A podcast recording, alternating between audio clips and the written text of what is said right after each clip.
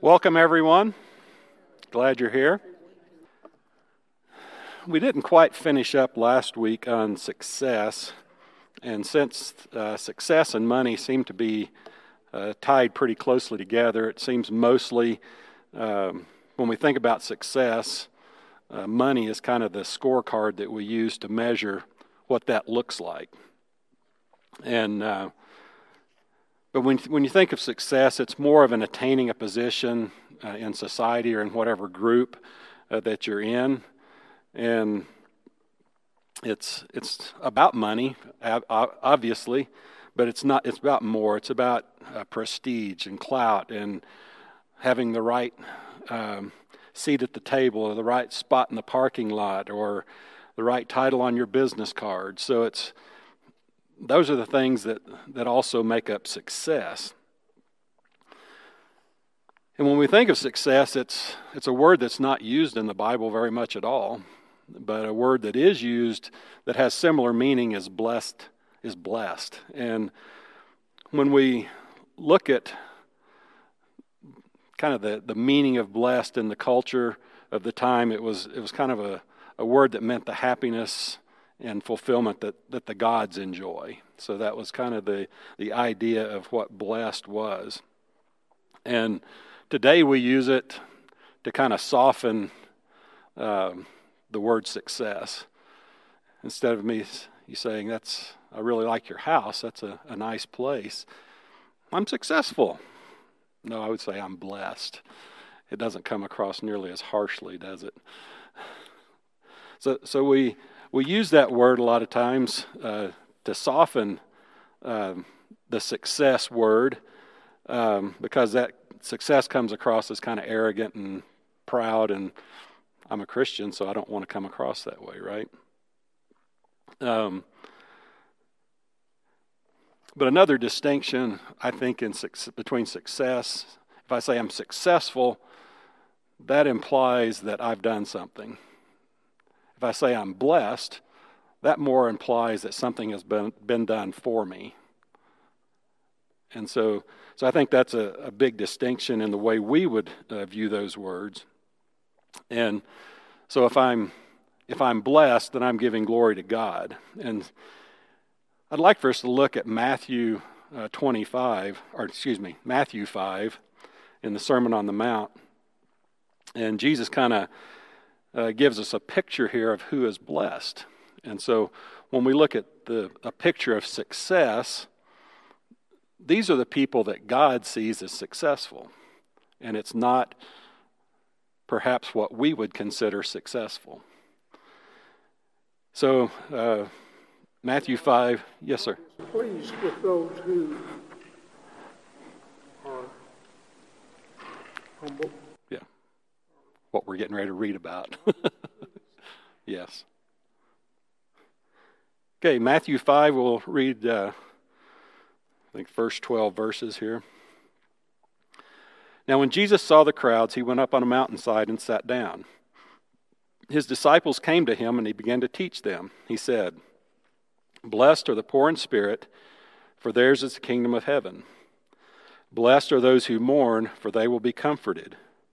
Blessed are the meek, for they will inherit the earth. Blessed are those who hunger and thirst for righteousness, for they will be filled. Blessed are the merciful, for they shall be shown mercy. Blessed are the pure in heart, for they will see God. Blessed are the peacemakers, for they will be called children of God. Blessed are those who are persecuted because of righteousness, for theirs is the kingdom of heaven. Blessed are you when you when people insult you persecute you, and falsely say all kinds of evil against you because of me.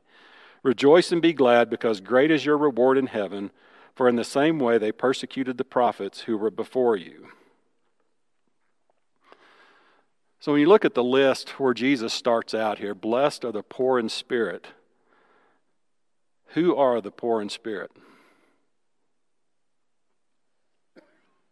It's kind of those that don't have things all figured out in life, and they they're uh, people that um, are humble enough to ask for help. And when we look at our culture, that's not what success would be defined as. Uh, success would be about being self sufficient, right? Especially in our American culture, it's pull yourself up by your own bootstraps, right? That makes you successful. Uh, being self reliant, having your life together. And then Jesus comes along and redefines a successful life as one that humbly asks God and says, I can't do this on my own, I need your help. And from the world's perspective, that's the opposite of success. So instead of the money, big titles, big houses, impressive resumes, uh, Jesus points to the downtrodden, the humble, the pure in heart, who follow, by, who follow God's rules. So when we're, when we're looking at what makes success, I think in our society we're looking at the wrong gauge for that. Because in the kingdom's economy, uh, success is not determined by who has the most, but by who relies on God the most. When our lives are defined by the world's definition of success, that's idolatry. And in Matthew 6, 16 26, it says, What good will it be for someone to gain the whole world yet forfeit their soul? So I guess the question we will leave the God of success with is what's the point of the promotion, the luxury car, the mansion, if the price is our soul?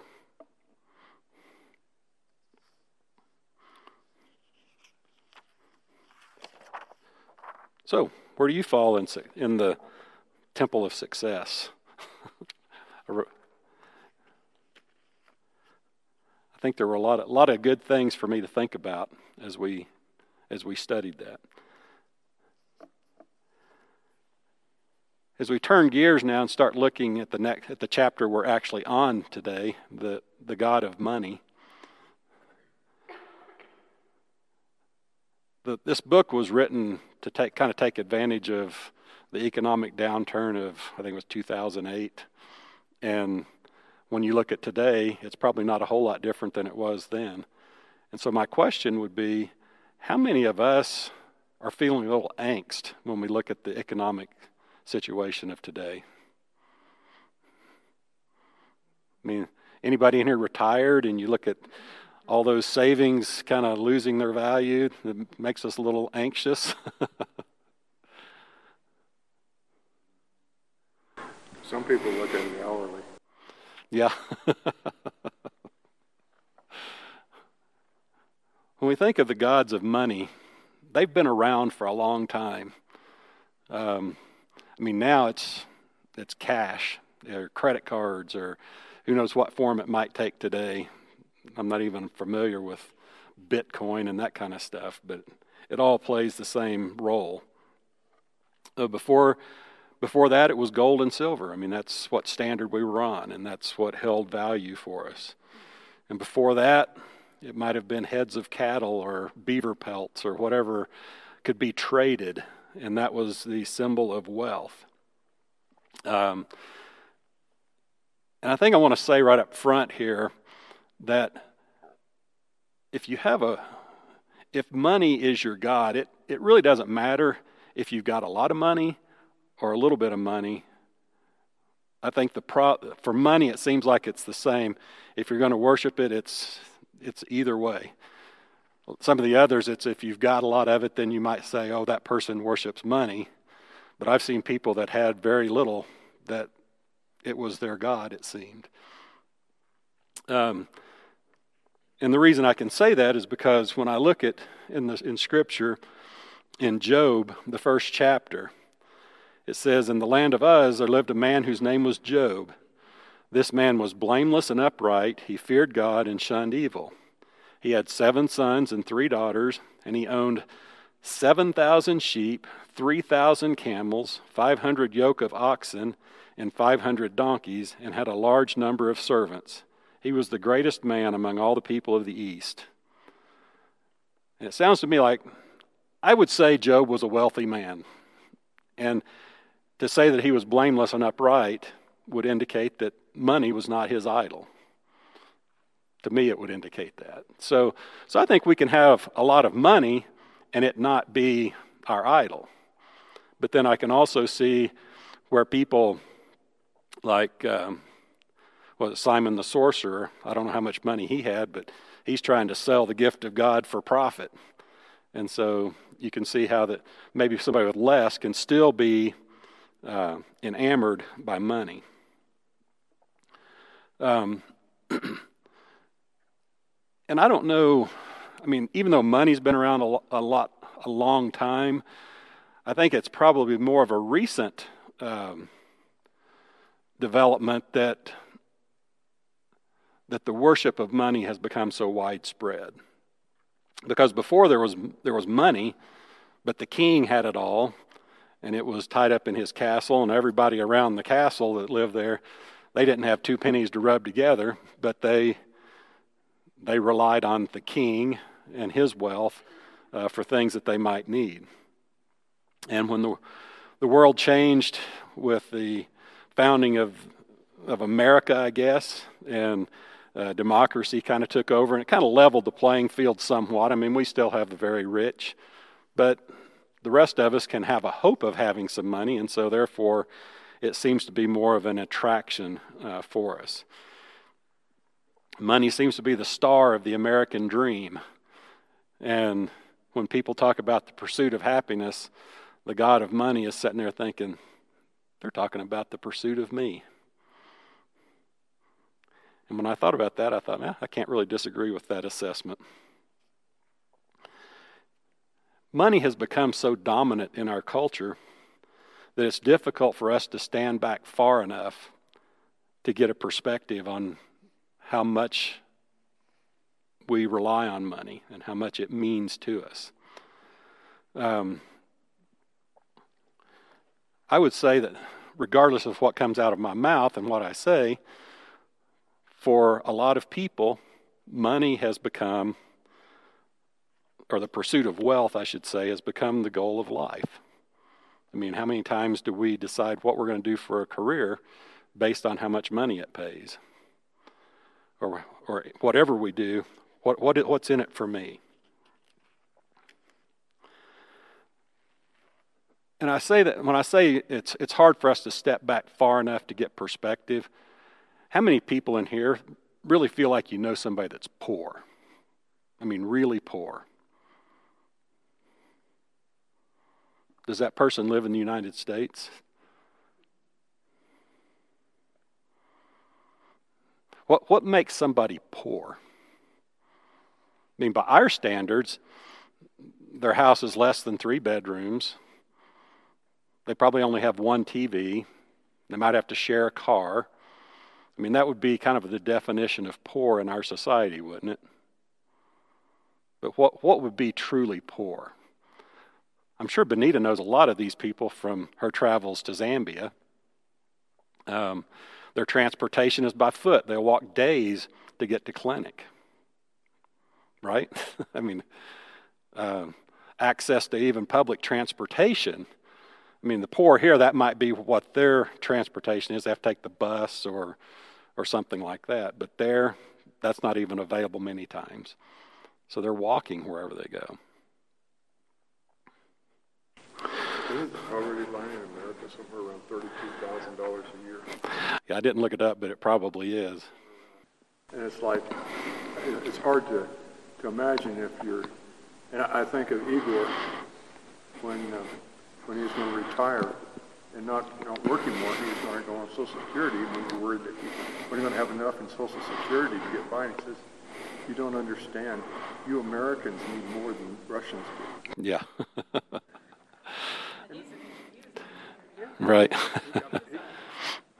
he got by real well when he retired. And, and by our means, you know, what he was taking in was anywhere near what we would have considered. Right. But but would Igor have considered himself poor? No. No. I don't think so at all.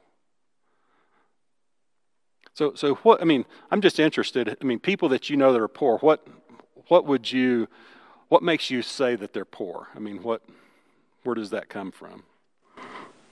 Homeless. Homeless, okay. Don't know where they're going to get food the next day. Okay. And when I, I mean, when I was thinking about this, I mean, when I, and these are some of the same things I was thinking is, I mean, here we would say that people were poor by, by what I was saying, like the, their house is less than three bedroom or their, but it, most people here have a roof over their head if they choose to. They have fresh water. They have good Right. So most of the poor of the world do not have access to good water. Right. And I mean, said that the, the poor is basically those that, that lack basic needs. And those are the two lower levels of his hierarchy of needs. And that's uh, uh, physiological needs, which is food, water, shelter, rest, warmth. okay. And then uh, safety needs, which is security and safety. And I think that if we wanted to put a definition on that, people that don't have any one of those fall in. Because Maslow said if you're missing any one of these, you, you go down to that level. Okay. So if, if we are looking at, in, in America, I mean, I would say that there are very few people that are homeless by choice, uh, not by choice. I mean, a lot of times it's mental illness, those kind of things come back from um, a, a, bad situation. Uh, so, and it's not to say there, there's none of those people, but there's, it's not a lot. Yeah, there, there, the government provides a lot of assistance. There's uh, religious organizations that provide a lot of assistance. So, I mean, people that want help here can generally find it. Uh, people in Africa that want help, you're kind of out of luck.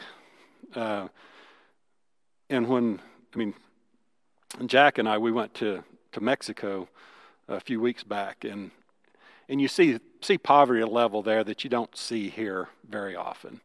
Um, the people that we built houses for, there were seven people that lived in a gutted out RV that, I don't know, it's probably about a 25 foot RV, something like that, had seven people living in it.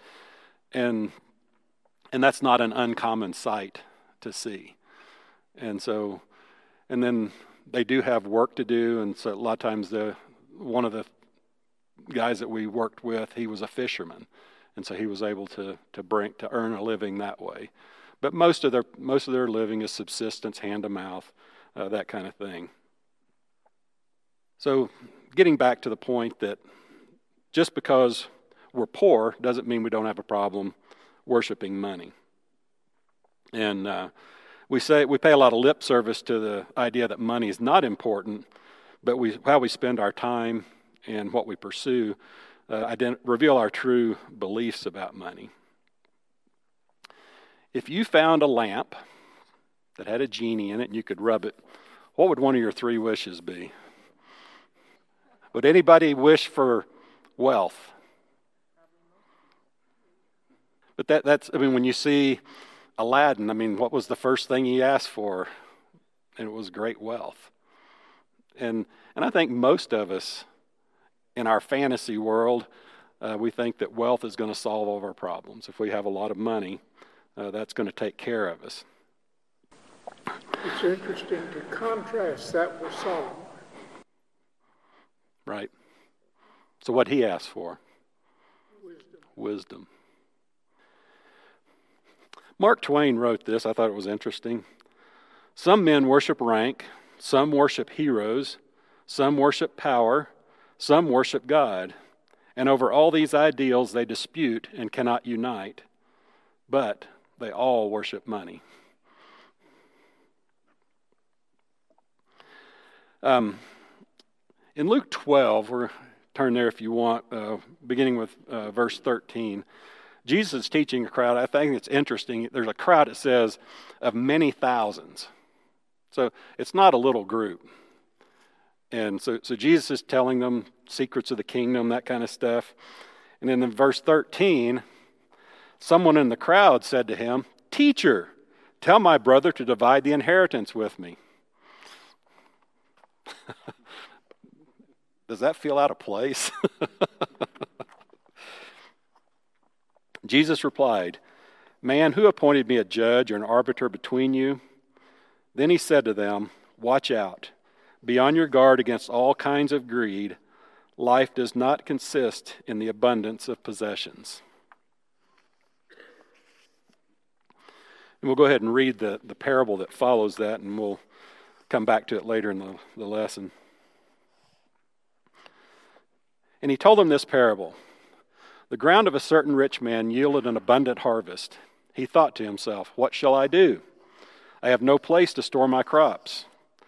Then he said, This is what I'll do I'll tear down my barns and build bigger ones, and there I will store my surplus grain. And I'll say to myself, You have plenty of grain laid up for many years. Take life easy, eat, drink, and be merry. But God said to him, You fool, this very night your life will be demanded from you. Then who will get what you have prepared for yourself? This is how it will be with whoever stores up things for themselves, but is not rich towards God.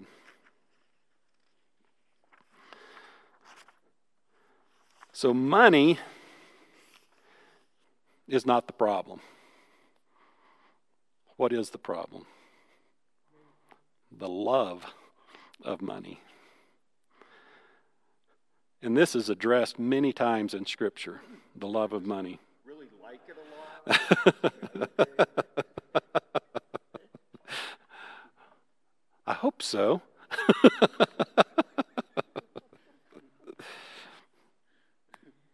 but I mean, that's one of the qualifications that uh, Timothy gives in his uh, section on qualifications for elders is that they're not lovers of money.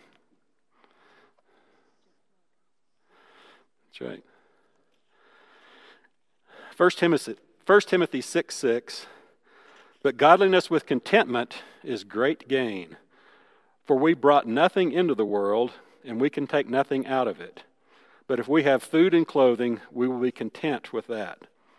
Those who want to get rich fall into temptation and a trap and into many foolish and harmful desires that plunge people into ruin and destruction. For the love of money is a root of all kinds of evil. Some people eager for money have wandered from the faith and pierced themselves with many griefs. I think it's a consequence. So, what does that mean? What, that the love of money is the root of all kinds of evil. Look at our politicians. Lots there, and they're very well. Okay. So, so it can, Takes you away from needing God. I mean, it can, yes, not, not for Joe, but right, for all the rest of us. yeah, When you separate yourself from God, obviously, yeah. If, if my if my pursuit is money, then where would you fall if I if you had something I wanted? yeah, I mean that's if that's my pursuit, then you better watch out. Uh, Matthew six twenty four. Uh, no one can serve two masters. Either you will hate the one and love the other, or you will be devoted to the one and despise the other. You cannot serve both God and money. And I think we, we saw that in the, the video last week, how he, um, Chuck Bentley, how he was talking about how he was worshiping God on Sunday, but when he, when he read the passage, it was like he could see that he was also worshiping money. And, and from this passage, you see that that's not a possibility.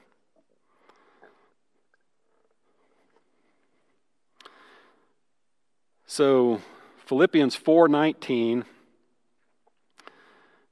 and, and this is this is a verse that I think we can turn to um, to see where where God is there to provide for us. It says, um, "And my God will meet all your needs according to the riches of His glory in Jesus." And, and this is um, this is in the context of people uh, giving to Paul and, and meeting his need, and then he says that, that their needs will be met according to the glory of the riches of God in the glory of Christ.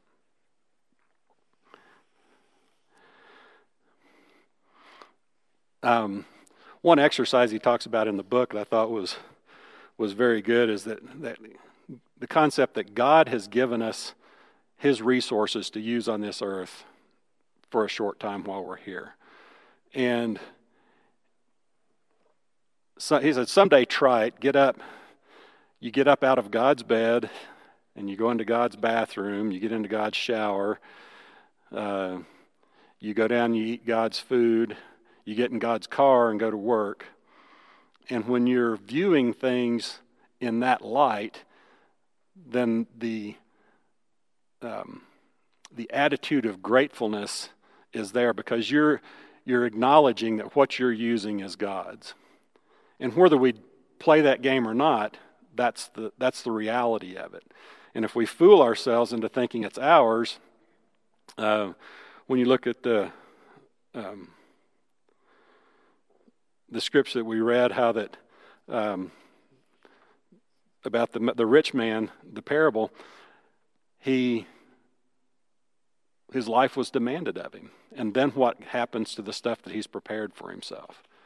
So, so we know that our life is, is transient here. And we're, as the scripture says, we're to be, we're in the world, but we're not of the world. And so the things of the world shouldn't hold that, um, that allure to us uh, that being with God does. And I think where we're going to kind of get into the crux of this lesson tonight is, is how often do we look at money to do the very things for us that God wants to do for us? So, what are some of those things? What's something that God wants to do for us that sometimes we look to money? So, so God wants to be our security. And when I asked the question earlier about Anybody have any angst over the state of the economy right now? He says in the book, What are you afraid of? Are you afraid the economy is going to collapse? Your health will fail? There'll be a terrorist attack? You'll lose your job? And we think if we can just save enough money, all these worries will go away. If I lose my job, I can take care of myself. If I get sick and have to go in the hospital, I can take care of myself. I can pay my bills. And so we look to money as security. It becomes a God because there, that's where we put our hope and our dependence. God is nice, and we will continue to worship Him, but He's not really necessary because I have enough money to meet my own needs. I can take care of myself, I can handle what needs to, needs to happen. Does that ever, do you ever find yourself thinking those kind of thoughts?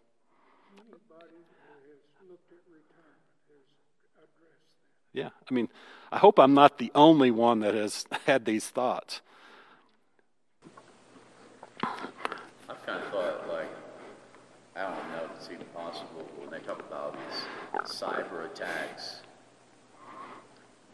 You know, so I open up my bank account online, and there's how much I got in this account, this account, this account. And, um, well, uh, all I know about that is what's on screen. Now, what I have is a screen, basically. and what if I opened it up tomorrow and, and it was all zeros? And what if I looked at all my retirement investments and they were all taken down to zeros? Because what, what do they mean by Russian cyber attack? Well, do they have the possibility to hack into the banking system and I wake up tomorrow and zero? Like when we lived in the Czech Republic, the Czechs went to bed and got up the next morning, they all had all the money taken out of their accounts except for 5,000 Czech crowns. Gone completely. And that happened to them like twice.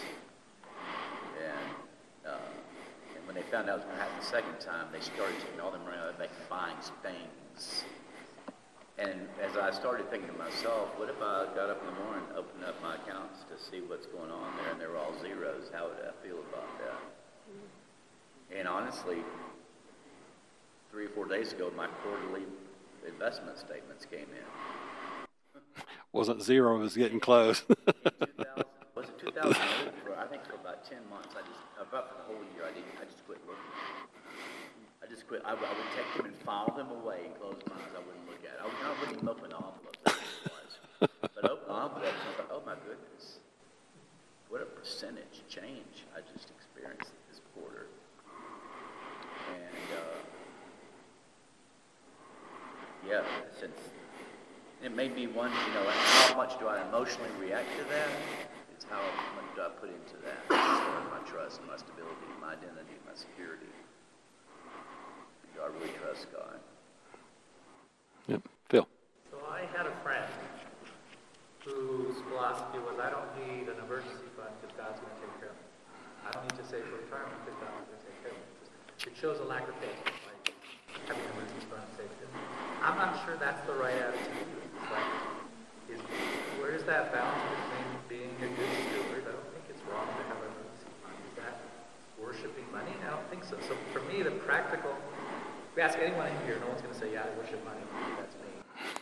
what does it actually in practice look like for someone who is struggling with this? Is it what they're giving, how they're, I mean, I'm just struggling with this whole concept of trusting in God, not worshiping money, being a steward, that whole concept. Especially when you look, I was reading the, when Jesus was talking about the poor widow who put in all she had, and I'm like, I don't think I can do that. That seems like I don't have any food, but it's safe to feed my kids. Is that really what God would want? It's just that's, but it sounds like Jesus said, yes, this is a good thing. that one I, I struggle with because I, I could open up my investments and lose I don't know if Alan will say this, we could lose a phenomenal amount, and I don't think I'd be worried. Um, just kind of like that, well, the kids aren't going to inherit. But, um, but I wouldn't want to give it all away either. So the condemnation when Jesus said to the rich young ruler, you have come follow me, I'm like, yeah, I don't know if I could go there. Um, Right. Well, I mean, I think just like we've talked in the rest of the the other gods of pleasure uh, that we talked about, and here the gods of of uh, power that it talks about. I think it's a lot our attitude towards the things. I mean, like Benita says, if it goes away and I'm destroyed because of it, then I probably had too tight a grip on it. Um, and one of the things uh, that he talks about in the in this chapter a little bit, I hadn't planned on bringing it up, but to to loosen the power that money might that the gods of money might have over us is is give it away. If if you're not able to give it away, then it probably has too tight a hold on me. Um, but yeah, I mean, what you're saying about uh, saving, having an emergency fund, or even saving for retirement so that we're not a burden on our kids or on society or whatever the case might be. I'm not saying that those are inherently wrong things to do, but I, I think that we have to be careful with how we, how tightly we hold on to that. Because if, if it becomes the point where I don't, and it can be very subtle, that I don't need God because I can take care of myself. And that's what these gods really promise us is that you don't really have to have God because you can take care of yourself. And that's kind of a first world attitude, I think, because uh, a lot of the people in third world countries, Mexico for one I'm more familiar with, they don't seem to have quite as, as tight a grip on stuff. Um, some do, but yeah, Benita. What's difficult in the, with the different worlds of thinking is the, the clash of it. Because in, in Zambia, and I can speak to things in Guatemala that we've learned over the years too, but specifically in Zambia, you will, we will sit there Christian saying, okay, you've got rent due next month, your pay comes in, you don't give that away because you've got a responsibility to pay rent.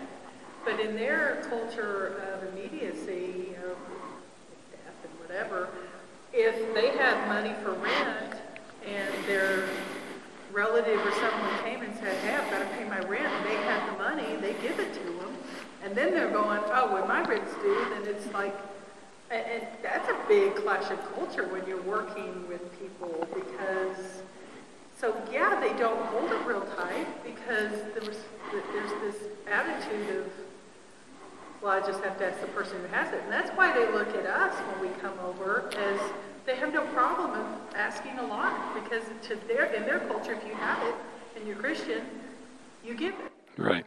And it's, it can be a real, a real thing. So it, it's not necessarily that it's a good thing. Right. So you can sit there and go, "Oh, they don't hold on very tight. Well, yeah, like, um, that's just a big example that we've had run into numerous times over there of what different cultures look at as wealthy and needy. Right. And what we would look at as irresponsibility and, you know, so it's a, Yeah. and we can judge ourselves really strongly when we're really being, trying to be a very responsible person, so we aren't depending on our children and stuff. But in their culture, we would be greedy because that's not what you do. You do not save. You, you've got all these people and tribes and whatever. If you're in the tribe and they're in need and you've got it, you're supposed to give it to them. Yeah. So it's And, and this may be one of those instances, Phil, where I can't step back far enough to get perspective on it. So it may be my lack of faith that I'm giving you the answer that I'm giving you. I don't, I don't know the answer to it. I mean, for, for us, what we see as prudent and wise, um, like Benita's saying, they see as selfish and greedy. And, and what is God's view on it? And, and He wants us to trust Him.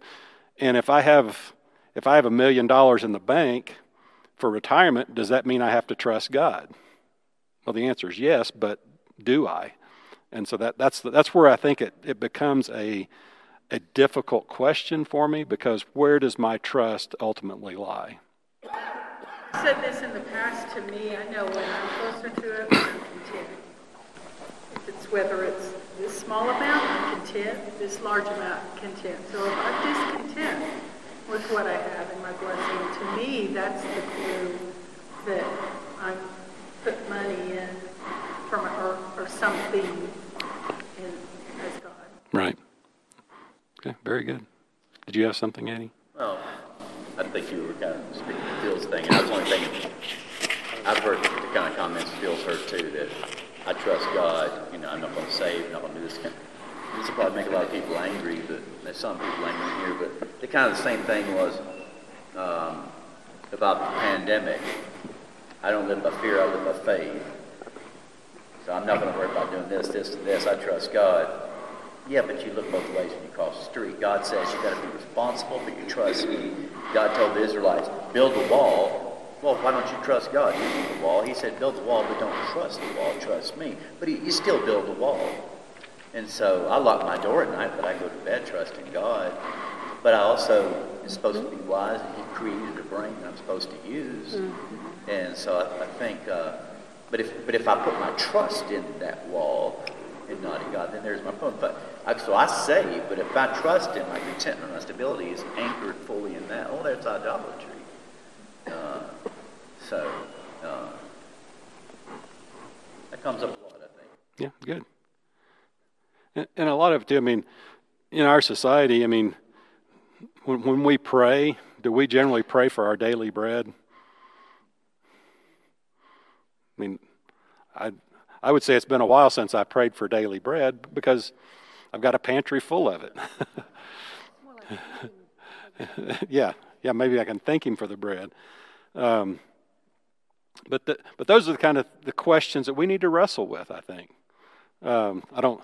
I can't give you an answer that's a one size fits all. I think it's one of those answers that each one of us has to wrestle with it ourselves, and and come to the place where we can say, "Yes, God, I am worshiping you and not my things." You know, uh, Solomon kind of summed it up. There's a good, good pieces in Ecclesiastes that uh, Solomon, you know, he he had it all, and he went and kept seeking it all, but it was all vanity. But About 11 times in there, he says, "Do good and enjoy God's blessing, for this is the gift of God." I think we lose sight of that. I think we forget that God put us on this earth uh, for his, en- his enjoyment, but also for our enjoyment. And sometimes we get caught up with chasing after the wind, as Solomon says, and we forget to enjoy God's blessing. Yep. There's somebody else that read ahead. so what? So something else that God wants to do for us that money can do. Okay, I'm sorry, Keith. Uh, contentment. I've heard the word a couple times, but being content is not being anxious. That's a good Bible word for things, and, and being able to give thanks for what we have. That's contentment. Right. Yeah, I mean, another word, Bible word for that is worry. I mean, anxiety, worry. I mean, those kind of things. If we get, we can get built up pretty easy on that when our investments crash or whatever. I mean, we're worried now. What am I going to do? And if we can put that worry aside and trust God, um, that's what He wants from us. Okay, the second thing that that He says mentions in the book that God wants to do for us that sometimes we rely on money for is our source of satisfaction.